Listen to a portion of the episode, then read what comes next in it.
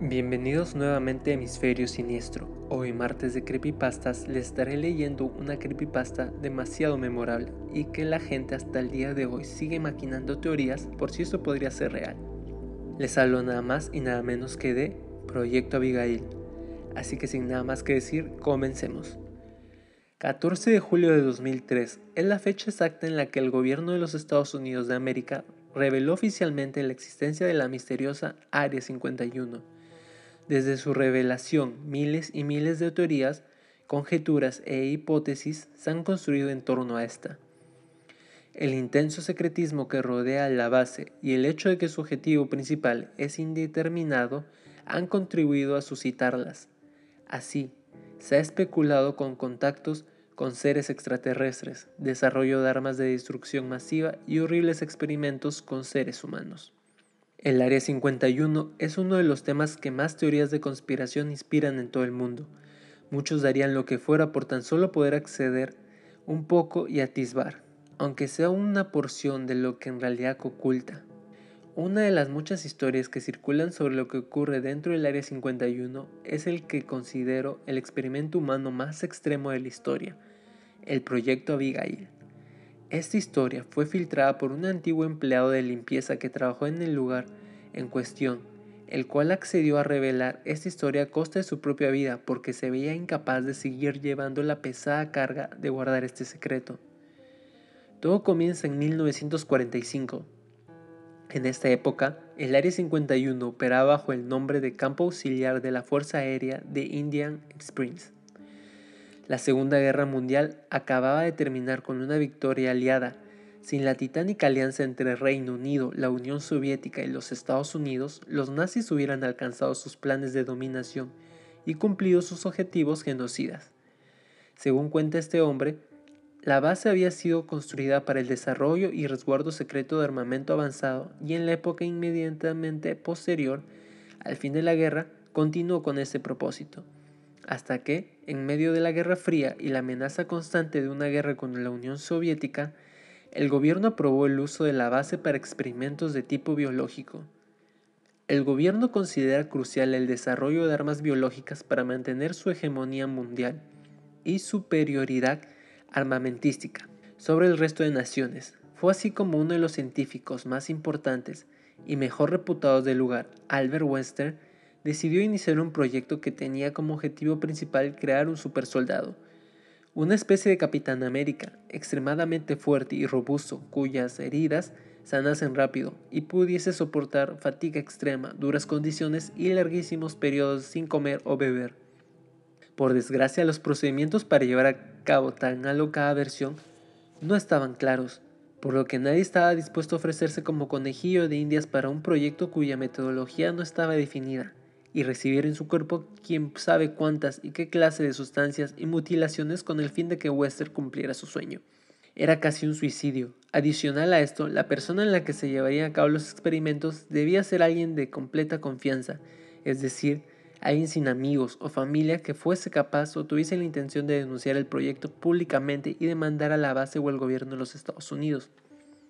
Las primeras opciones eran desahuciados, vagabundos o presos, pero Wester necesitaba un individuo completamente sano, con excelente condición física y moral. Así, después de mucho meditarlo, Wester tomó una decisión. La persona indicada para recibir aquel experimento era su propia hija, Abigail Wester, una joven universitaria que estudiaba para seguir los pasos de su padre, y quizá algún día convertirse en una científica al servicio del Área 51 como él. Wester amaba a su hija, pero era un hombre obstinado que perseguía incansablemente sus objetivos. Esto incluía ser capaz de someter a su hija a un experimento riesgoso cuyo éxito era incierto, de manera que así hizo. La chica fue sometida a todo tipo de cirugías e implantes y pruebas de sustancias, fue mutilada, drogada y expuesta a torturas.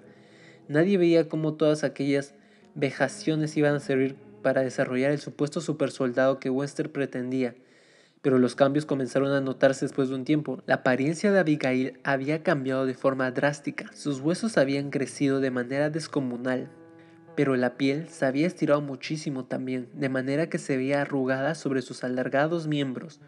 Los dientes también le estaban creciendo de manera gigantesca y cada vez su comportamiento era más animalesco y menos racial. Varios colegas del científico le pedían encarecidamente que detuviera el proyecto Abigail, que aquello estaba fuera de los límites de todo actuar humano y científico. El proyecto se había desviado y ahora el daño era irrecuperable, pero Wester, en su obstinación, estaba dispuesto a llevar el experimento hasta sus últimas consecuencias. No era que odiase a su hija, al contrario, era lo más preciado para él, pero sabía que si se daban el proyecto por fin, la joven moriría inmediatamente, puesto que su cuerpo desfigurado ahora dependía de la tecnología y condiciones que se tenían en la base para subsistir. Algunos empleados del Área 51, los cocineros, revelaron al hombre que filtró esta historia que a ellos se les ordenaba preparar enormes platos de comida que debían introducir por una ranura a una habitación sellada con una puerta de acero, y que estos nunca supieron con certeza qué había detrás de esta, pero que corrían muchísimos rumores sobre la clase de monstruo que se encontraba allí dentro. También decían que en varias ocasiones lograron ver a Wester parado frente a la puerta llorando hablando con esta criatura. Finalmente, Abigail terminó por perder lo que le quedaba del razonamiento humano. Se convirtió en una bestia. Todo había oficialmente fracasado. Wester se había dado cuenta del error que había cometido había sometido a su hija a un sinfín de padecimientos sin el criterio científico suficiente, y con eso solo había logrado convertir a su adorada y hermosa niña en un monstruo salvaje y letal, que solo veía por su subsistencia, sin nada por qué seguir viviendo. El hombre que ideó aquel cruel proyecto se suicidó dos años después de que todo inició, no sin antes rogar encarecidamente que no asesinasen a su hija, que intentaran regresarla a la normalidad o que por lo menos la dejasen con vida. El gobierno de los Estados Unidos no estaba dispuesto a seguir gastando presupuesto con ese proyecto fracasado, pero por respeto a la reputación que había tenido el padre, cumplieron con la parte de dejarla con vida. Ellos no le iban a matar de forma directa, pero dejarían que el hambre fuese el encargado de llevarse a ese monstruo. Se dejó de prestar atención médica y hacer comida para Abigail. A resultas, la primera noche muchos empleados de la base aseguraron escuchar aullidos y fuertes rasguños. En un momento se encendieron las alarmas, pero al revisar, para su sorpresa, la puerta de acero estaba derribada y el monstruo no se encontraba allí. Un rato después se encontraron restos de los guardias. La criatura se había escapado, hambrienta. Inmediatamente se llevó a cabo una extensiva operación de búsqueda y captura dentro de la base y sus alrededores. Aunque se intentó aniquilar a la criatura, las balas y explosivos no parecían dañarla gravemente, de manera que, una vez que lograron rodearla en una zona subterránea de la base, se optó por atraparla allí, y esta zona se selló bajo capas de concreto, acero y hormigón. Han pasado más de 70 años del proyecto Abigail, y todavía hay testimonios de empleados más recientes que afirman que en el ala oeste del Área 51, por detrás de las paredes, y especialmente debajo del suelo, se logran escuchar rasguños y gruñidos ahogados de vez en cuando. A raíz de esto surge la duda de cómo ha podido la joven convertida en un monstruo sobrevivir tanto tiempo sin alimentos ni agua. Tal vez esto signifique que el proyecto de Western no iba muy desencadenado y que de seguir haciendo pruebas en otros sujetos hubiera conseguido eventualmente crear un soldado invencible.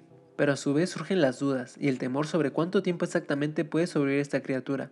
Y si ni las balas ni los explosivos convencionales pueden hacerle daño, entonces ¿qué? Hoy en día se cree que Abigail es uno de los motivos por los cuales el Área 51 es tan resguardada. No saben qué es y no saben cómo combatirlo. Temen que si algún curioso llegue a toparse con ella algún día o si la criatura logra escapar, las cosas sin duda terminarían muy mal para todos. Muchas gracias por escuchar el podcast. Si desean que narre una creepypasta en específico o para dejarme saber lo que piensan de este episodio, encuéntrenme en todas mis redes sociales como Hemisferio Siniestro. Nos volveremos a encontrar mañana con miércoles de Reddit. Tengan muy buena noche y hasta la próxima.